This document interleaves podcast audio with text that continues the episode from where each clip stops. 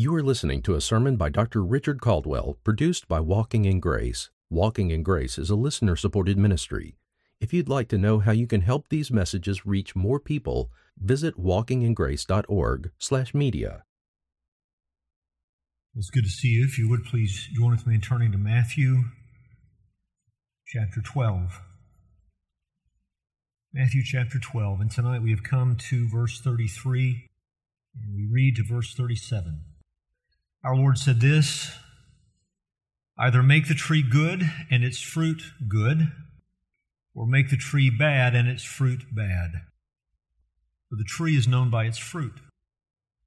You brood of vipers, how can you, being evil, speak what is good? For the mouth speaks out of that which fills the heart. The good man brings out of his good treasure what is good and the evil man brings out of his evil treasure what is evil. But I tell you that every careless word that people speak, they shall give an accounting for it in the day of judgment. For by your words you will be justified, and by your words you will be condemned. Let's ask our Lord's blessing this time of preaching. Lord, what we have just sung is what we desire that we would see your Son with clarity tonight through the proclamation of the Holy Scriptures in a way that lost men and women, young people, would trust in Him for life, and that we would see Him in a way that your sheep, your people, would be fed tonight. Your Son has made us alive, and now we live our lives out of His sufficiency. Your word comes to us in power because of our union with Him. We have your Spirit because of our union with Him. And so we ask that even tonight your Holy Spirit would be our teacher, feeding your people with your holy word, which is food for our souls. We love you, Lord. We thank you that you loved us first. That is love, not that we've loved you, but that you loved us and gave your only Son that we might have life in Him. That is love. And so, Lord, work in a way tonight that when we leave here, we will have feasted on your Son and be glad in our hearts for all of your grace and mercy and kindness to us. We ask this in Jesus' name. Amen. Let it register with us tonight that what might be described as the strongest warning in all of Scripture is a warning about words. Our Lord has just warned of the blasphemy of the Holy Spirit, the unpardonable sin. And that sin is a sin of speech. Right away, if there was no other lesson here, we are made to see the importance of words. As we said this morning, as we'll see again tonight, the blasphemy of the Holy Spirit is not a sin like magic. It's not that you've uttered some magic words that you can't take back. Words matter because they have a source. We'll see tonight the source is the heart. Out of the abundance of what fills our hearts come the words that leave our mouths. Words matter because they have a source. Those words we speak say something about our hearts. Words also matter because they have a judge. Verse 36, our Lord says, I tell you, on the day of judgment, people will give account for every careless word they speak. For by your words you will be justified, and by your words you will be condemned. Words matter because they have a source, words matter because they have a judge. Our words are evidence of who we are. Now we know some of our words are more carefully considered than others. I mean, what we say as a whole, if you look at our life as a whole, what we say tells the truth about us. This is why our Lord is able to say in verse 37 For by your words you'll be justified, and by your words you will be condemned. Your words tell the truth about you when you consider your life as a whole. But we've all known what it is to speak words that reflect weakness on our part, momentary acts of sin not really telling the truth about our belief system. They just The words left our mouths in moments of frustration, selfishness. But if you take the life as a whole, your words are evidence of who you are. And our Lord drives that point home in these verses. Jesus addresses his antagonists in very personal terms. Verse 34 You brood of vipers. I mean, he speaks right to them. Challenges, the, challenges them on a personal level, calls upon them to do three things. And that's what we think about tonight. Three messages delivered to a people who will be justified or condemned by their words. He speaks to them, but, but what he says applies to us. Three messages delivered to a people who will be justified or condemned by their words. The first message he gives to them is found in verse 33. He says to them, You must identify what is plain to see. Identify what is plain to see. He says, Either make the tree good and its fruit good, or make the tree bad and its fruit bad, for the tree is known by its fruit kind of a mini parable, uh, just a, a saying, a wisdom saying, as it were, that amounts to the fact that the fruit is never different than the nature of the tree. If a tree is good, the fruit will be good. If a tree is bad, the fruit is bad. He says, make the tree good or make the tree bad. If you want good fruit, do what's necessary to make a tree good. He doesn't mention the specifics, but you can assume things like cultivation, pruning, fertilization.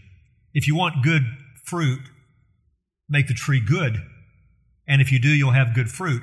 If you don't do that, you'll have bad fruit because the fruit reflects the condition of the tree.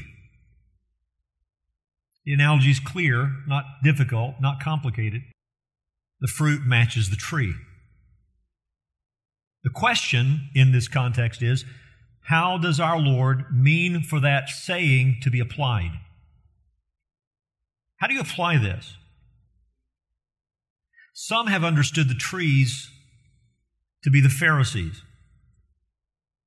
This is how John Calvin understood it.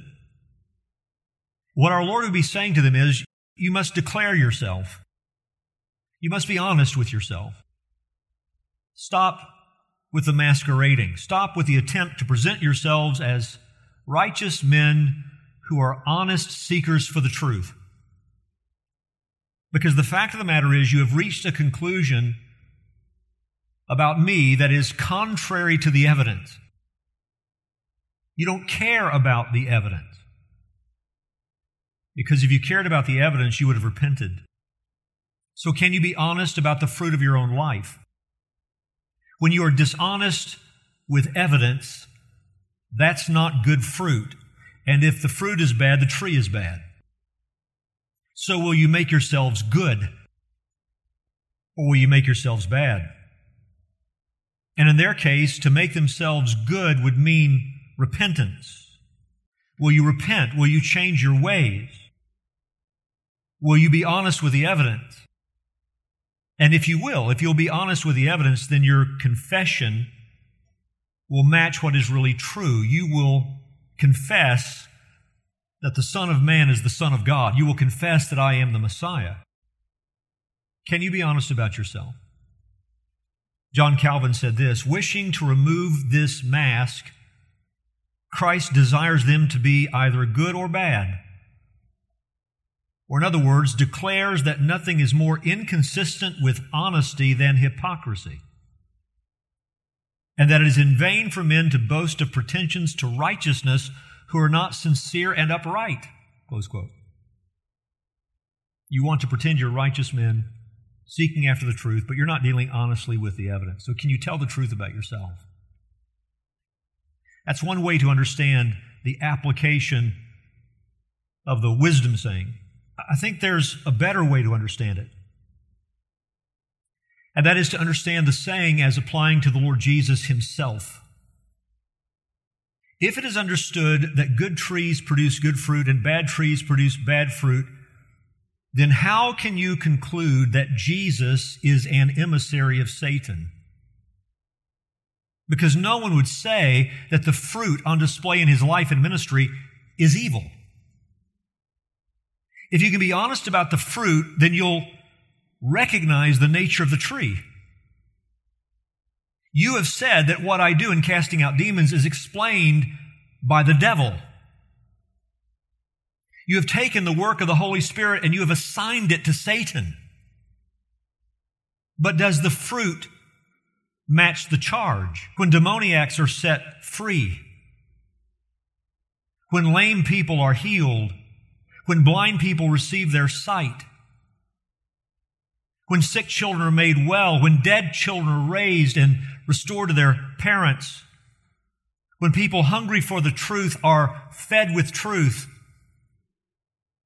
and when mercy is on display, that those same people are fed physically as well with bread miraculously multiplied. Is that the fruit of evil? Is that bad fruit? And if the fruit is good, then isn't the conclusion about Jesus inescapable? If the fruit is good, the tree is good. And what you're doing is taking good fruit and assigning it to what you say is a bad tree. You're not honest. If you have the courage to admit the nature of the fruit, you'll come to the right conclusion about me. And so to make themselves a good tree, again, would mean they're repentant. So identify what's plain to see. Can you do that? The second point he makes is understand why you won't admit what is plain to see. Recognize what is plain to see, and then recognize in yourselves why you won't admit what is right before your eyes. Why does your conclusion not match the evidence? Well, he, he says it in verse 34. He says, You brood of vipers. How can you, being evil, speak what is good?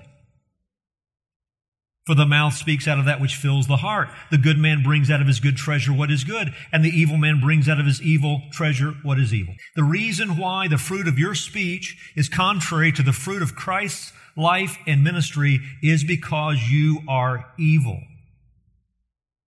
You're a brood of vipers. Your father is the serpent. Are you willing to see why you find Jesus so distasteful? It's because he condemns you. I mean, it's a condemnation that would lead to your rescue if you would receive it. It would actually lead to your deliverance. It would lead to your salvation. But you love darkness. Jesus is the light of the world. He has come into the world and the light is shining, but you hate the light and won't come to the light because your deeds are evil. And so your words about Jesus reveal the condition of your heart. You brood of vipers, how can you, being evil, speak what is good? Your words reveal who you are. And the reason why you misassign fruit and the tree, the reason why you get it wrong is because there's something terribly wrong in your soul. He talks about the treasure house, a repository, a, a place where things are kept, kept for for safety reasons. Good people have storehouses where you find good things, and those good things are brought forth. Evil people have storehouses where you find evil things, and those evil things are brought forth. The storehouse being the heart, the bringing forth being the speech. And so when someone's storehouse is full of evil, the only, th- the only resources they have, the only thing they're capable of manifesting is what is evil. And that's what these men are doing. By the way, this makes the point, doesn't it? It is impossible for unregenerate people to come to good conclusions and express good conclusions about Jesus. I mean, you can't get Jesus right apart from the miracle of the new birth. There is, there's a, a bias that exists in a person from birth by nature until the, the grace gift of regeneration is extended to a person. The Bible speaks of it as a blindness. By nature, Ephesians 2, by nature, by nature, by birth, children deserving of wrath, haters of God. So when you take someone who, who by their very nature is deserving of the wrath of God and hates God and is blind and loves darkness, loves evil, and you set the light of the world in front of them, they're not going to come to the right conclusions about it. They're not going to say the right things about it because their storehouse is full of evil. And their words simply reflect the condition of their heart. I want you to look at John 8 real quickly. Bit of an extended passage, so I want you to see it with your eyes. John chapter 8. And our Lord is in the midst of a conflict with the religious leaders of the Jews. And they're boasting in their ancestry, and they're talking about the fact that they're sons of Abraham. And listen to what our Lord says. Look at what our Lord says beginning in verse 37, John chapter 8, verse 37. I know that you are offspring of Abraham. Yet you seek to kill me because my word finds no place in you. I speak of what I've seen with my father, and you do what you've heard from your father. What is our Lord doing? He's pointing out, yeah, you have a physical connection to Abraham, but your spiritual father is someone else. They don't understand that. Verse 39 they answered him, Abraham is our father. Jesus said to them, If you were Abraham's children, I mean, if you were really his offspring, both in the spiritual sense as well as the physical sense, if you were Abraham's children, you would be doing the works Abraham did. But now you seek to kill me, a man who has told you the truth that I heard from God. This is not what Abraham did. You are doing the works your father did. They said to him, We were not born of sexual immorality, which in all likelihood is an attempted, stinging accusation against Jesus himself. We have one Father, even God, Jesus said to them, If God were your Father, you would love me, for I came from God and I am here. I came not of my own accord, but He sent me. Why do you not understand what I say? It is because you cannot bear to hear my word.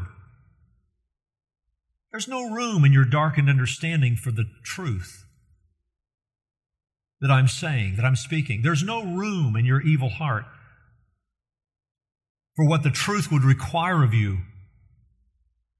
why do you not understand what I say? It's because you cannot bear to hear my word. You are of your father, the devil, and your will is to do your father's desires. He was a murderer from the beginning and does not stand in the truth because there's no truth in him. When he lies, he speaks out of his own character, for he is a liar and the father of lies. But because I tell the truth, you do not believe me. Hmm. And here, here's that tree and fruit truth once again, not stated in the same terms, but it's the same truth. Which one of you convicts me of sin?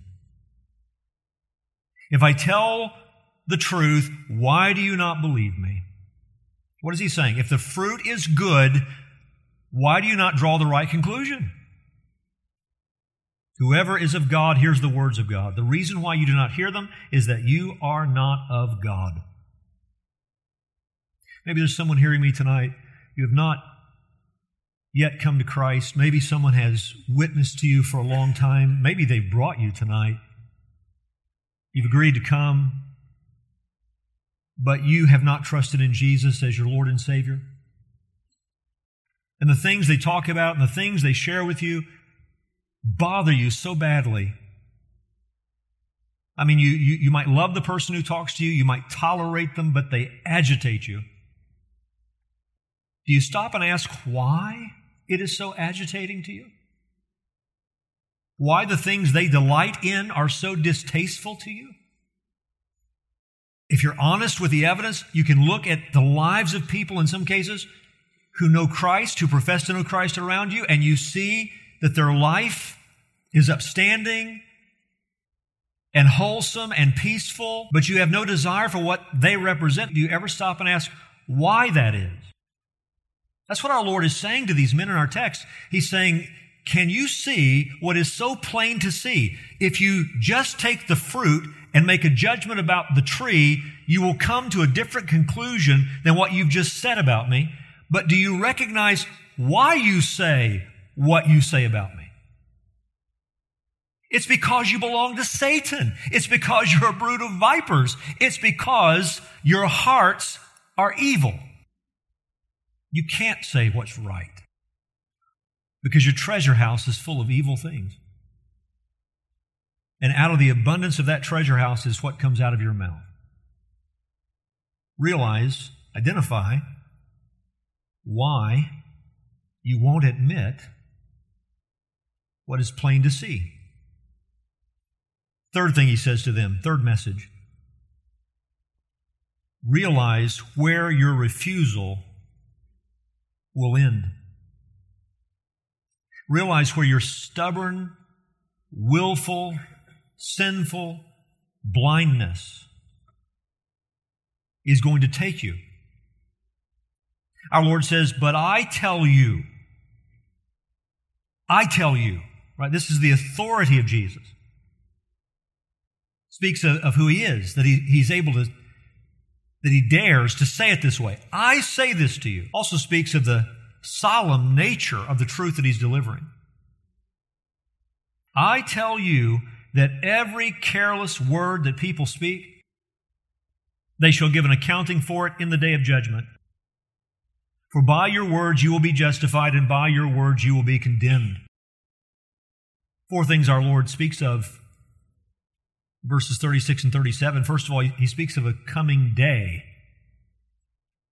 in the day of judgment. And I believe what he has in mind is, is the final judgment, that eschatological day of judgment,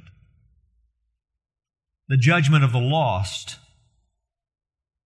So that the judged in this case would be the unregenerate speakers of words. All the harsh things that sinners have said about God, all the harsh things that sinners have said about the Son of God, all the harsh things that people have said, sinners have said about the people of God, about the gospel of God, about the Word of God. There's coming a day when there will be an accounting for words, even down to the level of the throwaway words the careless words. Every careless word that people speak. So you have the day, the day of judgment. You have the judged, the unregenerate speakers of words. And the reason why I say unregenerate, notice either there's going to be justification or there's going to be condemnation. The evidence at that judgment will be the words they've spoken, as I said, down to the careless ones. And don't miss this the trustworthiness of the evidence. Because our Lord is saying you can just take a person's words and demonstrate whose family they belong to. By your words, you'll be justified. In the sense of declared to be the people of God, and by your words, you'll be condemned. Do you believe that about words? Do you believe that words hold that kind of importance? That they faithfully communicate that kind of message about a person's character? Do our words matter? Now, let me finish by taking this saying about the tree and its fruit and applying it for a moment to us. We've talked about how it applied to the Lord Jesus. And maybe, I mean, if Calvin is right, maybe the, the idea was maybe it applied to them. Either way, the fruit and the tree match. So let's apply that analogy to ourselves.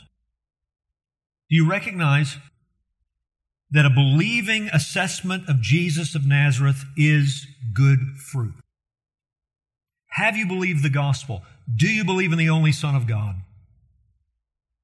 Have you trusted in Him? Do you understand that faith is good fruit. And where you have good fruit, you have a good tree. Now, the fruit, if it's genuine, if it's good fruit, is more than just words. Our Lord warned about that back in the seventh chapter, didn't he?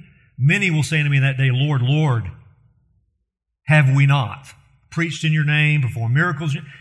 And I'm going to say to them, Depart from me, you that work iniquity. I never knew you. And don't ever ignore that little phrase, the workers of iniquity, you that work iniquity, because what he's saying is while your words said one thing, your life said something else. So the true, genuine, good fruit confession of Jesus as Lord is more than just words, words that express devotion, words that express love. I love the way that Paul is able to say to the Corinthian church if anyone doesn't love the Lord Jesus, let him be accursed. The difference between those who will be cursed one day and those who will enter in to everlasting blessing is that one group loved Christ and the other did not. Do you love the Son of God? Are you devoted to Him? Do you worship Him? Do you have a right understanding of His mediation? Do you rest in His finished work? Do you understand that even the ground of worship you stand on is the ground of grace? If not for the blood of Christ, our worship is unacceptable so that you glory, you boast in the Lord Jesus Christ? Is your heart full of thanksgiving and therefore are your lips full of thanksgiving to God in the name of His Son? That's good fruit. That's evidence of salvation. Hebrews 13, 15 says, Through him, that is through Christ, let us continually offer up a sacrifice of praise to God. That is the fruit of lips that acknowledge his name praise to God acknowledges who Jesus is. So that our praise goes to God through His Son. One mediator between God and men, the Lord Jesus Christ. And we have received Him as our Savior and our Lord. I want to encourage you with that thought. If you love the Lord Jesus Christ, it speaks of what God has done in your life, which really is the second thing I want to say. That good fruit gives evidence of a transformed heart. But where does good fruit come from? It comes from a good tree, which means there's a good storehouse, which means the Lord must have and has transformed your heart. 1 Corinthians 12, 3 says, Therefore, I want you to understand that no one speaking in the Spirit of God ever says Jesus is accursed. And no one can say, listen, no one can say, Jesus is Lord except in the Holy Spirit. Wait a second. Matthew 7 says, Many will stand before Jesus one day, having said, Lord, Lord. 1 Corinthians 12, 3 says that no one can say that Jesus is Lord except in the Holy Spirit. And of course, what Paul means is no one can say Jesus is Lord and mean it. No one can say Jesus is Lord and it be the truth for their own life, except by the work of the Spirit of God. As you and I were born into this world, we could have never confessed Jesus as Lord. So that if you love Him as Lord, are devoted to Him as Lord, worship Him as Lord, if your life is full of thanksgiving to God, centered on His Son, given through His Son, this is evidence that God has transformed your heart because no one can say that Jesus is Lord except by the Spirit of God. It's not explained by the natural birth, it's explained by the spiritual birth, by the new birth. Third observation that transformed heart will be expressed in all of our speech, not just simple faith in Christ. There's the fruit of confession, the confession of Jesus as Lord. There's the fruit of praise offered to God in His name, acknowledging the name of Christ.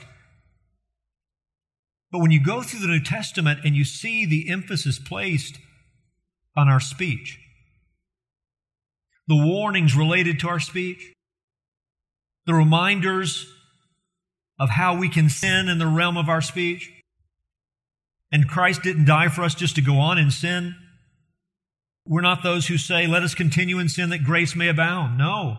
The grace of God teaches us to deny all forms of unholiness and unrighteousness, to pursue holiness. That includes our mouths.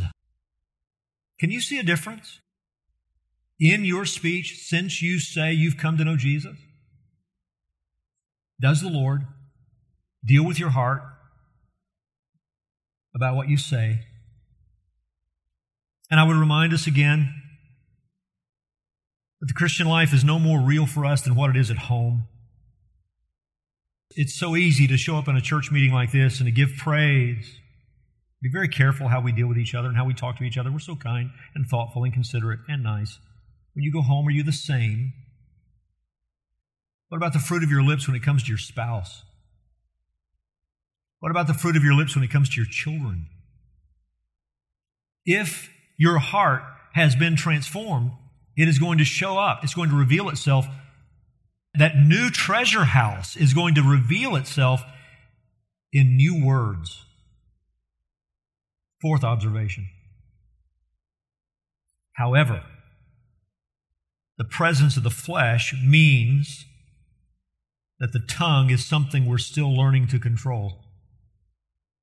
You have a new nature, you have a new heart, you have a new mind, you have the mind of Christ, you have new desires, you want to please the Lord in every respect, including what you say, but don't you know it all too well? There is indwelling sin. We battle our flesh in so many different ways. As James says, we stumble in many ways, and perhaps the area where we stumble the most is in the realm of our speech. Is there anything harder to control than your tongue? Ephesians 5 4 says, And there must be no filthiness and silly talk or coarse jesting, which are not fitting, but rather giving of thanks. Colossians 4 6 says, Let your speech always be with grace, seasoned, as it were, with salt so that you may know how you should respond to each person. That is really a, a verse that examines us, doesn't it? It brings it down to individual conversations so that you may know how to respond to each person. And your speech is to be seasoned both with grace and with salt, truth, but delivered in a way that is helpful, careful speech. Colossians 3 8 says, But now you also put them all aside anger, wrath, malice, slander, and abusive speech from your mouth. And if you talk about each of those sins mentioned, your words can give expression to each of those sins. How do we know you're angry? Well, by what you say. How do we know you're seeking to take vengeance, wrath? By what you say. How do we know there's a malicious attitude standing behind your behavior right now? By what you say. How do we know that sometimes you're a murderer with your tongue? Because you slander people, you abuse them with your words. And the Spirit of God is saying to us in Colossians 3 8, these things have to be put away. You have a new life. You have a new Lord. You have a new nature. You have a new storehouse. You're capable of new speech. Put these things away. Ecclesiastes 10:12 says, "Words from the mouth of a wise man are gracious, while the lips of a fool consume him." Do you ever stop to consider the effect your words have on you? It's not just the effect your words have on others you do know your words have an effect on you. So, when you believe in the Lord Jesus Christ, that's good fruit. When you confess Him, that's good fruit. It gives evidence of a transformed heart. That transformed heart shows up not just in your confession, but in, in the desire to please God in all your ways, which will include all of your speech. And yet, as you strive for that, you're going to recognize you've got a battle on your hands because there's indwelling sin and you battle with the flesh, and that shows up at the point of what you say. So, leads to my fifth and final observation. Will you, will I take seriously the responsibility for the sanctification of our speech. Regeneration, monergistic. It's God's work all by himself. Sanctification, synergistic. God is at work, you're at work. It's not enough to say, Oh Lord, change my speech. You have to take action. There's a place for self examination, there's a place for discipline, there's a place for stopping yourself. Will we take responsibility for the sanctification of our speech? Ephesians 4 29 says, Let no corrupting talk come out of your mouth, but only such as good for building up, as fits the occasion, that it may give grace to those who hear. When we desire to do that, when we embrace discipline to do that, when we strive to do that, it's evidence of a genuine faith in Jesus Christ. The good man brings out of his good treasure what is good, and the evil man brings out of his evil treasure what is evil. You brood of vipers, how can you, being evil, speak what is good? For the mouth speaks out of that which fills the heart. And so truthful is the evidence of our words that one day people can be justified and condemned just by what they said. Anyone who doesn't know Christ, you know, out of all of your sin issues, one that perhaps is most glaring is what has come out of your mouth. Good news God has forgiveness for what has come out of your mouth. Jesus died to pay for all that has come out of your mouth. Look to the Son of God tonight, and you'll know the gracious forgiveness of all your sins, including all your sinful words, because He died on a cross to pay for all those sinful words. And every redeemed person in this room, He died for all your sinful words. And if you know that He died for them, then you and I don't want to go on in them.